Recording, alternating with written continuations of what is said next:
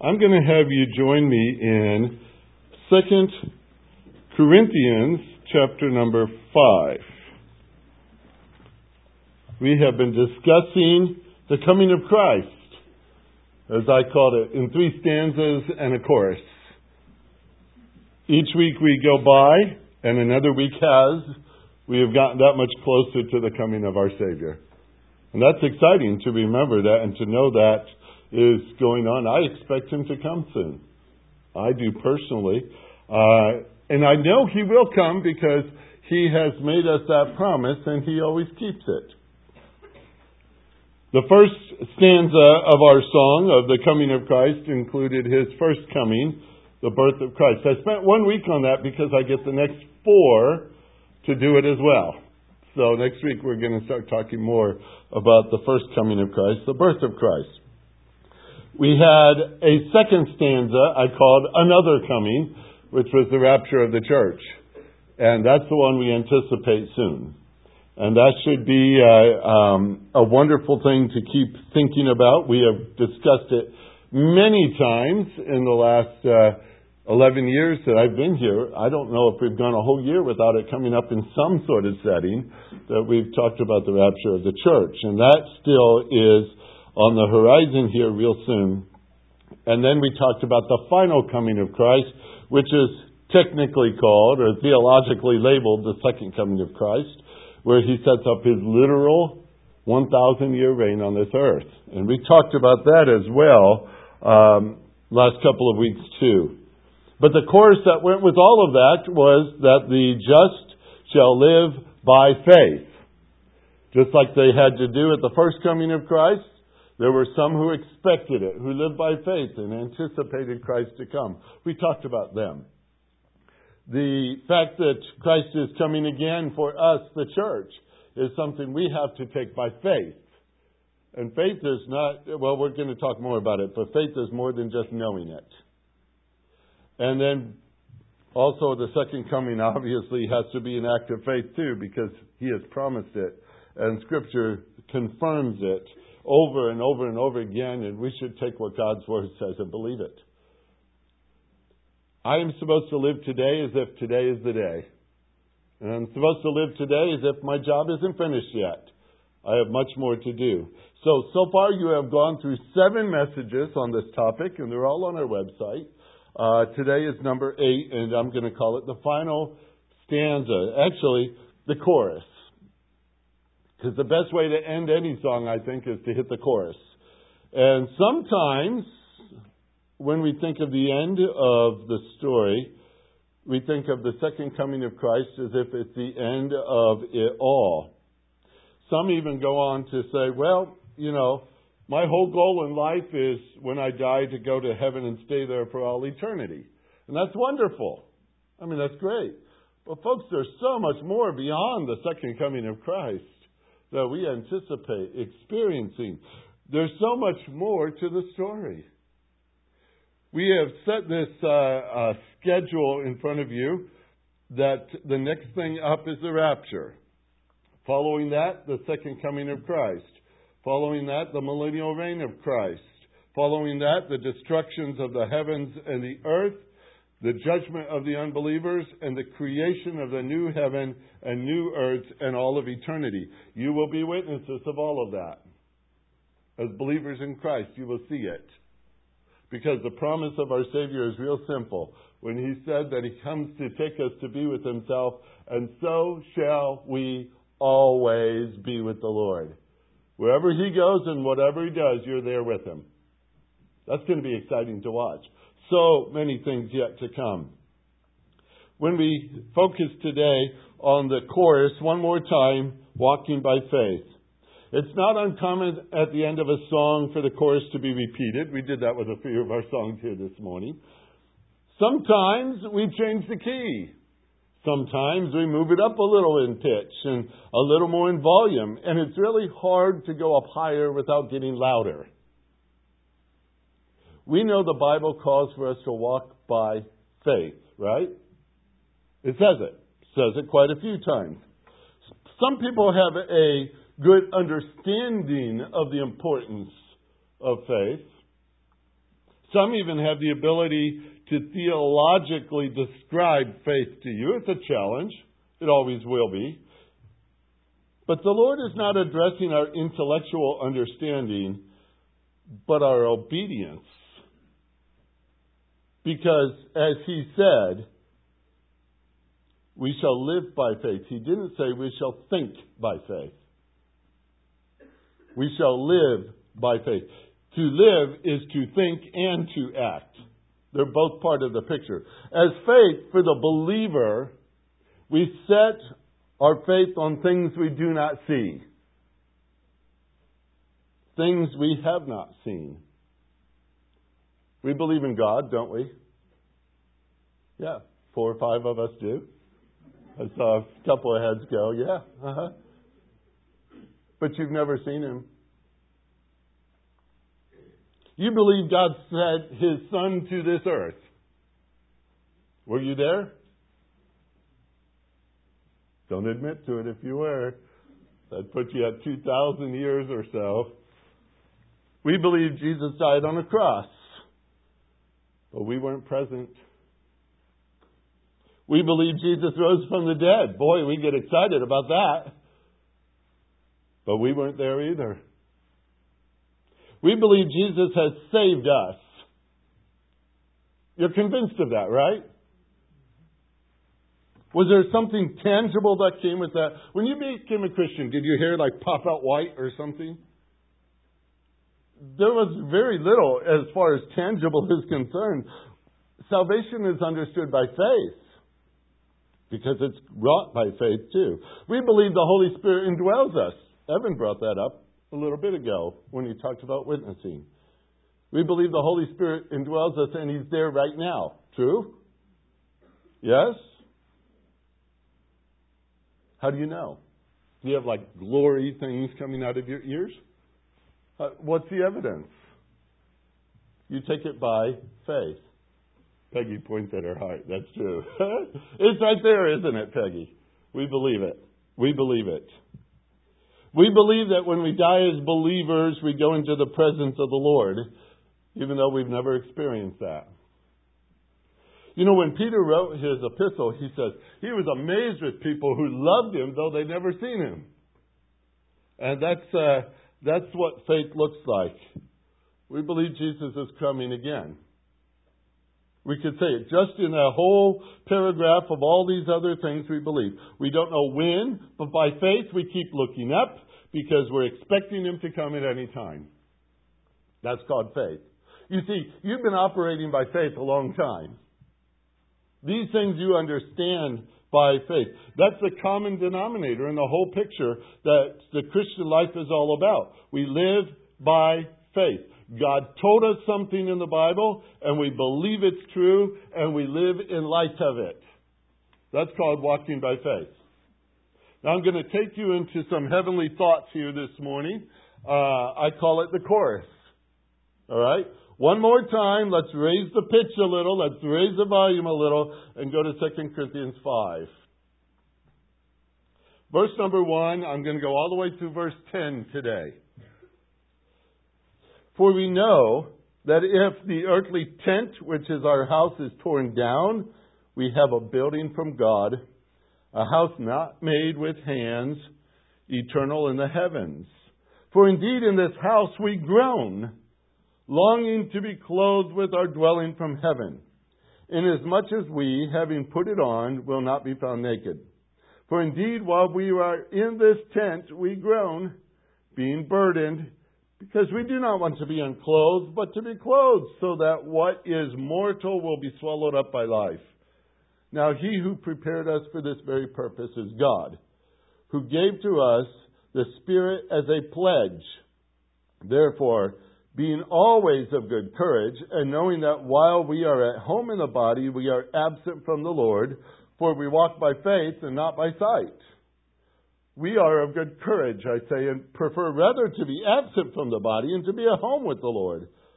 Therefore, we also have as our ambition, whether at home or absent, to be pleasing to Him.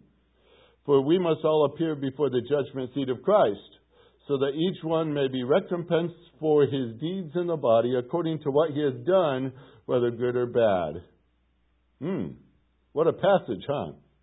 We're going to investigate this one bit by bit, paragraph by paragraph, as we work our way through this. So let's ask for the Lord's guidance. Heavenly Father, your word's in front of us. We have much to glean here. We are dependent upon you and the work of the Holy Spirit in us right now to teach us.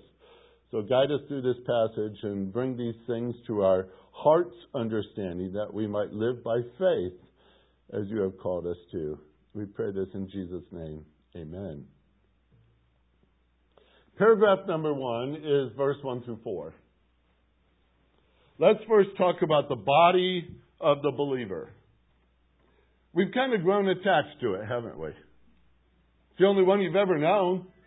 This is the body that you wear, the skin you've lived in for all these years you've been on this earth. It's hard to think outside of it, isn't it? It's just what we have used to. And that's really no surprise. Paul, in this passage, likens the body to a tent. A tent. For we know, he says in verse number one, that if the earthly tent, and your text may say other words there, but that's the idea, the earthly tent, which is our house, is torn down, we have a building from God, a house not made with hands, eternal in the heavens. How do we know that Paul's talking about our physical bodies here? We just Jumped right into the sermon. The pastor said it was so. How do you know? Well, the context is very important. Notice the first word of this is like you might have the word for. I do. For you just don't start with that in a sentence. There's something that goes before. For uh, there's an explanation going on here of something previously said or some additional information to what's been already written. So while you're here, back up to chapter 4 for a minute look at verse 7. I'm going to cover 7 through 12 right here, where he starts to talk about this picture. Verse 7, chapter 4, for we have this treasure. He's talking about the gospel of Christ and the glory of ministry. We have this treasure in earthen vessels, a clay pot which do you prefer, being called a pot or a tent? He says, We have our treasure, this treasure in earthen vessels, so that the surpassing greatness of the power of God, it will be of God and not of ourselves. Every time he, he compares himself to what God is doing, he compares himself to something fragile, temporary, something easily broken, something of very little value because he wants us to see how great God is. God could work with broken things. God could work with cracked pots, can't he? God works with all kinds of tools. And, and every time God uses a tool, it goes back to the earlier part of 1 Corinthians. He says, I prefer the things that are worthless and base and the things that are empty because then it shows that it's my power, it's not yours. And so again, he starts with this phrase. It's so that the great, surprising greatness of the power be of God and not of ourselves. But as far as our bodies are concerned and what we go through, this isn't easy. Paul says it so simply in verse 8 We are afflicted in every way, but not crushed. We're perplexed, but not despairing. We're persecuted, but not forsaken. We're struck down, but not destroyed. Always carrying about, watch how he says this, in the body the dying of Jesus, so that the life of Jesus also may be manifested in our body. For we who live are constantly being delivered over to death for Jesus' sake, so that the life of Jesus also may be manifested in our mortal flesh. So death works in us, but life in you. So notice how he immediately began in this passage talking about our bodies, comparing it to earthen vessels. But watch what he starts to do in chapter 4, starting in verse 13. He starts to turn it immediately to living by faith. He says, but having, verse 13, by having the same spirit of faith, faith, according to what is written, I believe, therefore I spoke. We also believe, therefore we also speak, knowing that he who raised the Lord Jesus will raise us also with Jesus and will present us with you. Do you know what he just said in one verse? The rapture of the church. Did you just see it? And it's based on the resurrection of Christ. So if the resurrection isn't true, then the rapture isn't true. But when you anchor something like the rapture to the resurrection, boy, does that give credibility. That's the strongest part of the backbone, so to speak. He just attached it to. He says, knowing that he who raised Jesus, the Lord Jesus, will raise us also. The rapture is the only resurrection for the believer. The only one. And that's what we anticipate as church age believers. That's what the verse just said. Keep going in verse 15. For all these things, for all things are for your sake, so that the grace which is spreading to more and more people may cause the giving of thanks to abound to the glory of God. Therefore, we do not lose heart, though our outer man is decaying. There's the body. Yet our inner man is being renewed day by day. Have you noticed that? Some of you older Christians might see saying, I think I get it. Don't you wish you were as sharp spiritually as you 20 years back if you had the same thing you know now? Wouldn't that have been great? We are growing. We're renewed day by day, and that's the truth because God does renew us, and He's renewing us into the image of Christ, and that's going to work. But our outer man is decaying. He goes on to say in verse 17, For momentary light affliction, isn't that a sweet way of saying it? Is producing for us an eternal weight of glory far beyond all comparison. While we look not at the things which are seen, but the things which are not seen, that's the definition of faith. For the things which are seen are temporal, but the things that are not seen are eternal. So naturally, when he gets into chapter 5, you can see how the flow keeps going. We break it up in chapters and numbers and verses, and Paul didn't write that way. Because verse number one flows right out of that thought. He's talking about this body and the temporary, fragile, broken nature of a body. But we know something greater is involved here, and that is our relationship with Jesus Christ. So, chapter 5, verse 1 naturally says, For we know that if our earthly tent, which is our house, is torn down, we have a building from God, a house not made with hands, eternal in the heavens.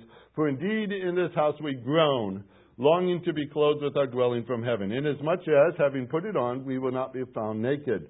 For indeed, while we are in this tent, we groan, being burdened, because we do not want to be unclothed, but to be clothed, so that what is mortal, verse 5, 4, look at this, what is mortal will be swallowed up by life. Here's a clue, folks. Something better is coming. This is where the song leader says, okay, let's take it up a key. let's move it up a little higher in the volume. Most of us think, and I don't know if it's most of us or most of the time people think that the end of one's life, when they become ill, when they fight cancer, and we've seen that too much, when their heart starts slowly, slowly wearing out, breathing starts to get difficult, that they are being swallowed by death. Look at the end of verse 4. Believer, look at it. It says, What is mortal will be swallowed up by life. Life. If I read that correctly, and I think I have, the better part is yet to come. We're not talking about a fancy car here or a higher paycheck or, or a multi floored house. But away from this body, away from this earth, away from mortality, away from a perishable body, Jesus says that He came to give us life and to give it more abundantly. He will keep His word.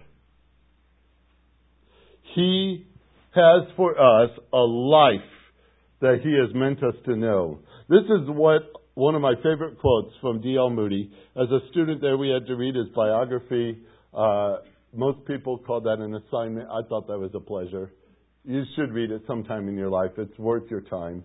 Uh, the biography of D.L. Moody. But he was stopped by some newspaper folks one day because he was he was well known on on uh, uh, evangelistic circuits and also into the uh, countries across the sea. And uh, they were interviewing one day, talking to him. And D.L. Moody turned to the newspaper guys because he knew they were going to write this down. And he said this Someday you will read in the papers that D.L. Moody of East Northfield is dead. Don't you believe a word of it? He says, At that moment I will be more alive than I am now. I have just gone up higher, that is all out of this old clay tenement into the house that is immortal, a body that death cannot touch, that sin cannot taint, a body fashioned like unto his glorious body. It got printed. Okay. This first paragraph we just looked through, I didn't go into a lot of detail, but enough to show you that was in reference to the body, right? So move to the second part of the paragraph and watch how naturally it flows in verse 5 to 8 to the issue of faith. How to live in that body. It says, Now he who prepared, verse 5, now he who prepared for us, uh, prepared us for this very purpose is God, who gave to us the Spirit as a pledge. That tells you two important things. Number one, your life was planned. God did this. He prepared this. And number two, He's giving you the Holy Spirit as His promise that He's going to keep His word. I think those are pretty good places to start. Therefore, being always of good courage, verse 6 says, and knowing that while we are at home in the body down here, we are absent from the Lord, we're not up there, because we walk by faith and not by sight. We walk by faith. All that He's told me I have to believe. That's faith. Not only do I believe it, but I have to live it. That's faith. That's somebody who says, This is true, and I anticipate it, and I'm going to live in light of it. We walk by faith. I didn't see those things, and neither have you that I gave you as a list earlier. But I believe them, and I live in light of them. We are of good courage, I say and prefer to be absent from the body. And I love the way this says it. And to be at home with the Lord. To be at home with the Lord. You ever wonder what's on the other side of life? Death has that black curtain that we can't see through. It's a mysterious thing for so many. They don't understand what it's all about. And then we have people who tell us stories, how they've died, how they spent 30 minutes or so in heaven and they were sent back to tell us that it's all true. You know what? God had told it was all true in the first place. I didn't need that. Matter of fact, there's a great story that Jesus tells about Lazarus and the rich man and how he says, you know, even if you came back from the dead, nobody would believe you because that's the truth. I've shared this before, but uh, those who have gone through this, and I'm not going to assume that all the stories are exactly the same, but they're telling us that we need to believe it's true um, because of their story. Their story of what they've gone through. There was one that was uh, interviewed on Fox and Friends quite a few years ago, a medical doctor. And of course, medical doctors are supposed to know, right? They're supposed to know these kind of things. And so it's the story goes that he had died and went to heaven and was sent back to write a book and to go on some sort of tour telling everybody that heaven is true. Heaven is true. And I thought it was very fascinating because in the middle of the interview, the, the uh, interviewer asked him, What did you find out about hell while you were there? And the guy said, There is no hell. And all of a sudden, you know what? His credibility just went to me. Because that just said that God told a lie. that God's not true. God says an awful lot about that place, too. And he just contradicted it with his own testimony, and he wants me to believe him now. I believe God's word every time, not the testimony of people who say they've done this or they. All I do is I wait and listen to them. I give them their room. But eventually, if it's a fraud, it will show itself. It will show itself. There are very few people who have been brought back to life in the Bible. And it's interesting. You don't have a whole chapter on the testimony of Lazarus, do you? You don't have a testimony of the son of the widow of Nain, do you? Or the little girl. We have so many that we read about, and it's interesting. There is one exception to the whole story, and it's in chapter 12 of 2 Corinthians, by the way. It was written by the Apostle Paul, and I think he's talking about himself here. There's opinions on that. But he says in chapter 12, verse 1 Boasting is necessary, though it is not profitable, but I will go on to visions and revelations of the Lord. I know a man in Christ who 14 years ago, whether in the body I do not know, or out of the body I do not know, God knows, such a man was caught up to the third heaven. All right? What, what, what, what happened here? And I know of such a man, whether in the body or apart from the body, I do not know, God knows. He was caught up to paradise and heard inexpressible words which a man is not permitted to speak. End of testimony. That doesn't help, does it? That leaves us a lot more curious. What do you mean you heard inexpressible? What did you see in paradise? What is it that you're not allowed to say? But he goes on in this passage to say, you know, it's just true. There is life after this life. We will understand that by faith, and we are of good courage. And I prefer, rather, to be absent from the body and to be at home with the Lord. The same guy, I believe, who wrote the previous stuff says, I want to go. So why would God call us there in order to send us back? If I went home, I'm going to stay. I'm going to stay. Spurgeon wrote these words in Psalm 23 uh, when he got to the chapter or the verse on, uh, "Yea, though I walk through the valley of the shadow of death, I will fear no evil." We we've read that many many times, and I love what Spurgeon commented on this. He says, uh, "It is not the valley of death; it's the valley of the shadow of death." For death is its subst- for death in its substance has been removed, and only the shadow of it remains. Someone has said that where there is a shadow, there must be light somewhere, and so there is. Death stands by the side of a highway in which we have to travel, and the light of heaven shining upon it throws a shadow across our path. Let us then rejoice that there is light beyond. Nobody is afraid of a shadow, for the shadow of a uh, for a shadow cannot stop a man's pathway even for a moment. The shadow of a dog cannot bite. The shadow of a sword cannot kill. The shadow of death cannot destroy us. Let us not therefore be afraid. I think that's very useful. So we've seen a reference to our bodies, and we see a reference to our faith here in this passage, even though these bodies are wearing out that if the Lord chooses for us to walk in a valley, we shall walk in it by faith. By faith. Now let's talk about one more aspect in this paragraph, and I wish we had a lot of time to develop it. Maybe we will in the future.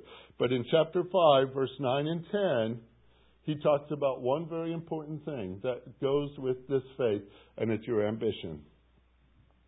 Your ambition. If you pull up ambition in a thesaurus, you will find the words drive, motivation, and goal. Among all the others, those three stood out.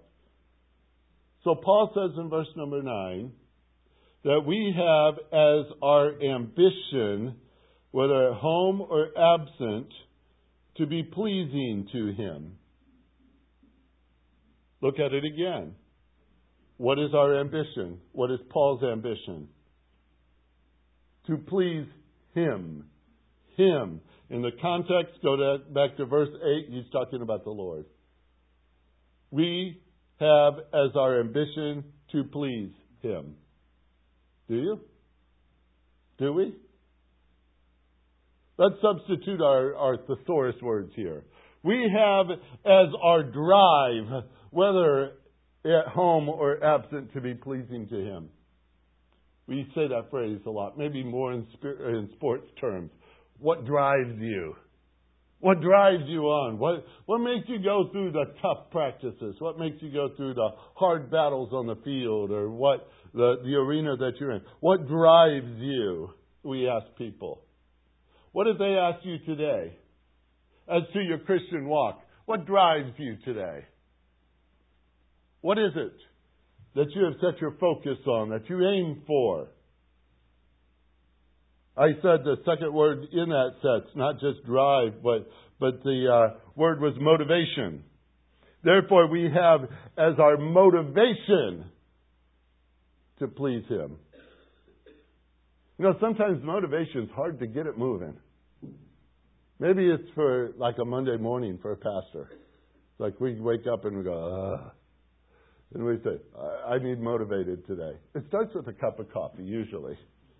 But uh, motivation, sometimes you have to figure out what gets it moving. What, what, we need that from time to time to keep on stepping forward. What is your motivation? In this text, Paul says, This is mine. My motivation is to please Him.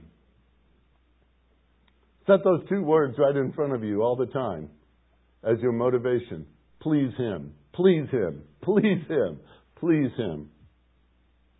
Another word I gave you was goal. That generally is the end, what you're aiming for, what you're going to hope to see when you get to the finish of it all. What is your goal? What is your goal? He says again, to please Him. To please Him. So it pushes me on, it helps me keep walking even when I don't want to, but I keep on moving that way because I have a goal. And all of this is wrapped up in that phrase, to please Him. To please Him. I want to show how this all works together because this is what's so cool to me. You know, in business, many businesses operate by purpose statements. They set it out there and they say, this is what we're all about, this is what we identify with, this is what we aim for. And they set it up and usually have it in some cute little logo of some motto or something else. In churches, it's not uncommon for a church to have a purpose statement. They said in one paragraph, this is what we're all about. This is who we are. This is what we do. This is why we do it. What's your purpose? As a believer in Christ, what is your ambition? What is your drive? What is your motivation? What is your goal? The answer to Paul was simple I'm here to please the Lord. By the way, I'll show you this link. In Hebrews 11:6 it says without faith it is impossible to please him. If it's not part of the ingredient, it won't work. It won't work. Faith. You see, that's where it comes down to. How am I supposed to live right now? He's given me these promises. Do I believe them? Do I live in light of them? All these talks we've had for the last couple of weeks about things yet to come. You say, well, my motivation is the rapture. Well, folks, there's a lot more to it than that. My motive, motive, my drive is all about the second coming of Christ. There's more to it than that. I look forward to, you know, seeing uh, the new heavens and the new earth. There's more to it than that. Pleasing Him should involve all the elements of my life. All of them. My job, my skills, my hopes, my ministries, my dealings with the public, my behavior at work, my attitude toward my spouse, my care for my children, my love for God's church, my use of my money, my use of my time. Take the whole substance of what you think and what you do and what you are and lay it at the feet of Jesus so that he can sift through it and see what is good to keep and what is worthless. Most people worry about verse number 10. In chapter 5, verse 10, we all must appear before the judgment seat of Christ, so that each one may be recompensed for his deeds in the body according to what he has done, whether good or bad. That's yet in the future, too. And we see that word bad at the end of the thing, and we go, maybe you don't. Some people do. what is that? Bad. Phaulos is the Greek word. Phaulos. That which speaks of good for nothingness. I love that definition. Uh, the impossibility of any true gain ever coming from it. That's Thayer's definition. I like that. You know, when, when I was a, a child, basically from about the age eight, well into my teens, my parents would send me and my brother up to church camp for a week every summer. Some of you were like that too. I wondered if that was for us or if that was for them.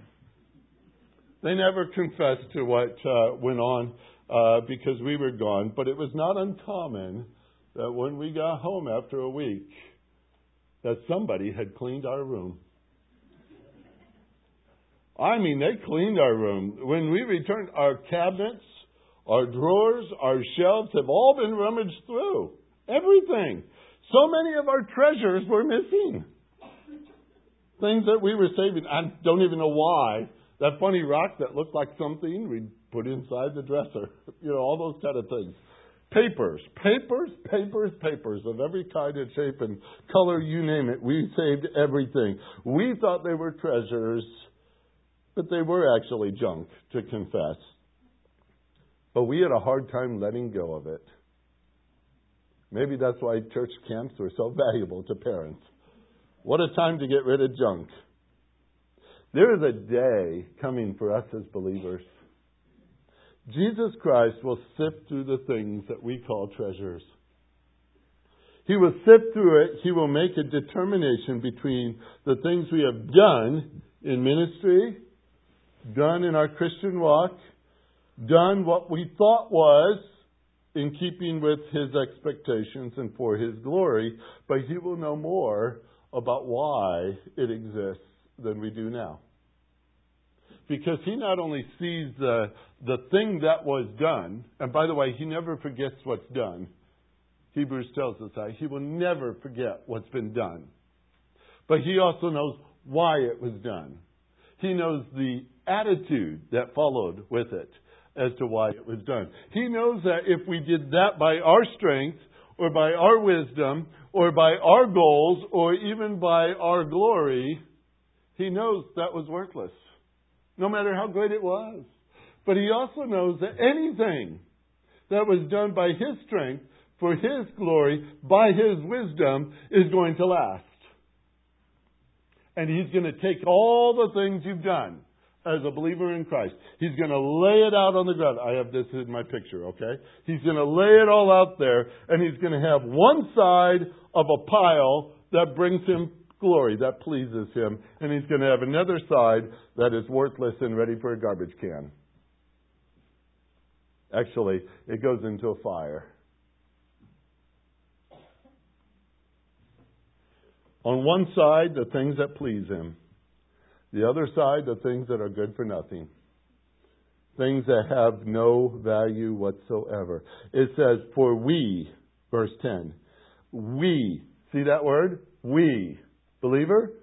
That's us. It's all of us.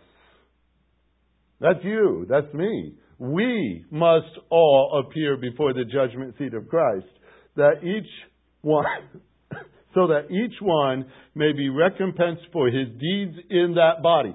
That body that we started with, according to what he has done, whether good or bad. For a believer, this ought to be, you ready?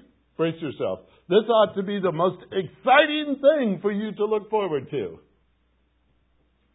Most people see the word judgment and they go, ugh, that's not sounding really nice. That's like finals to a student. Who looks forward to that? But here's why it should excite you so much. Because if you're doing the things for His sake and not for yours, don't you want Him to get the glory? Don't you want Him to be pleased?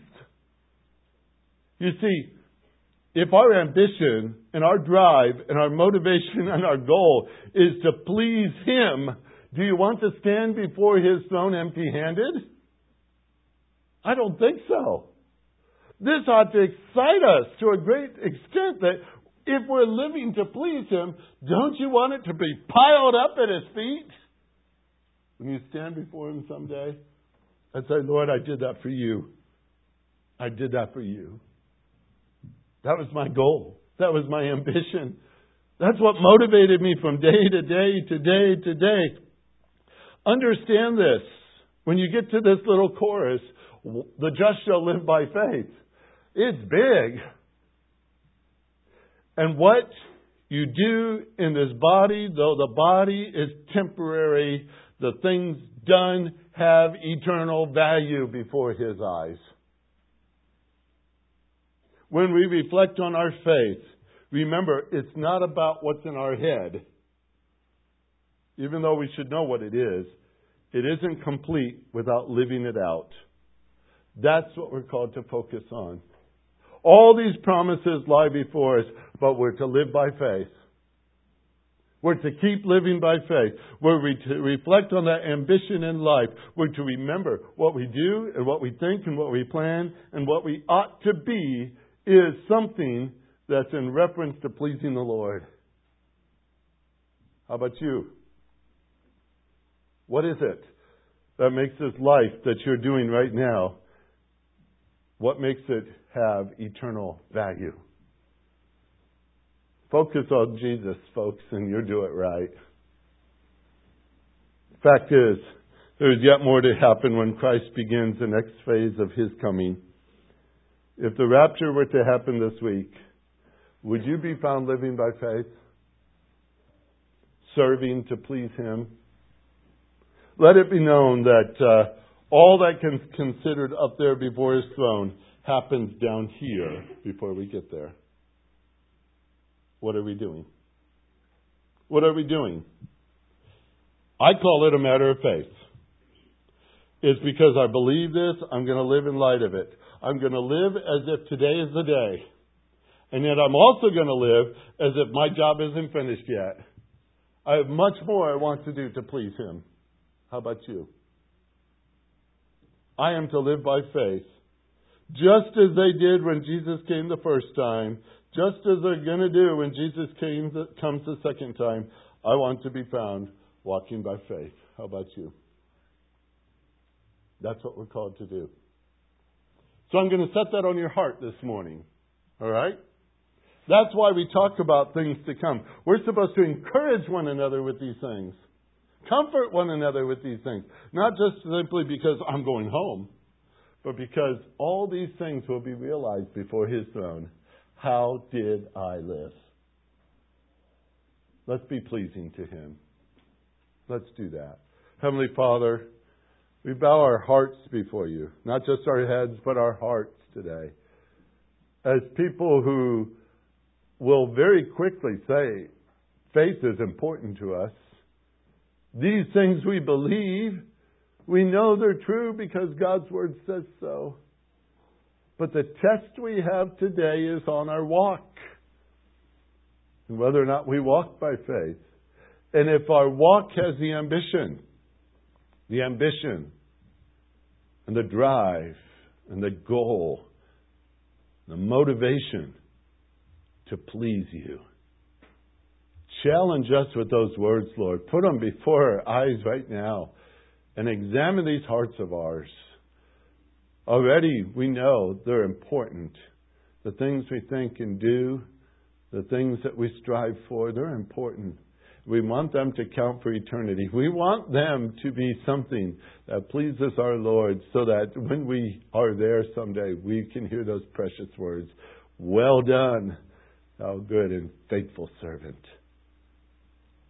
Instruct our hearts today, we pray, Lord, because that's where we need it the most. And we thank you, Lord, for being so kind to us and giving us this reminder because we need it. In Jesus' name, amen.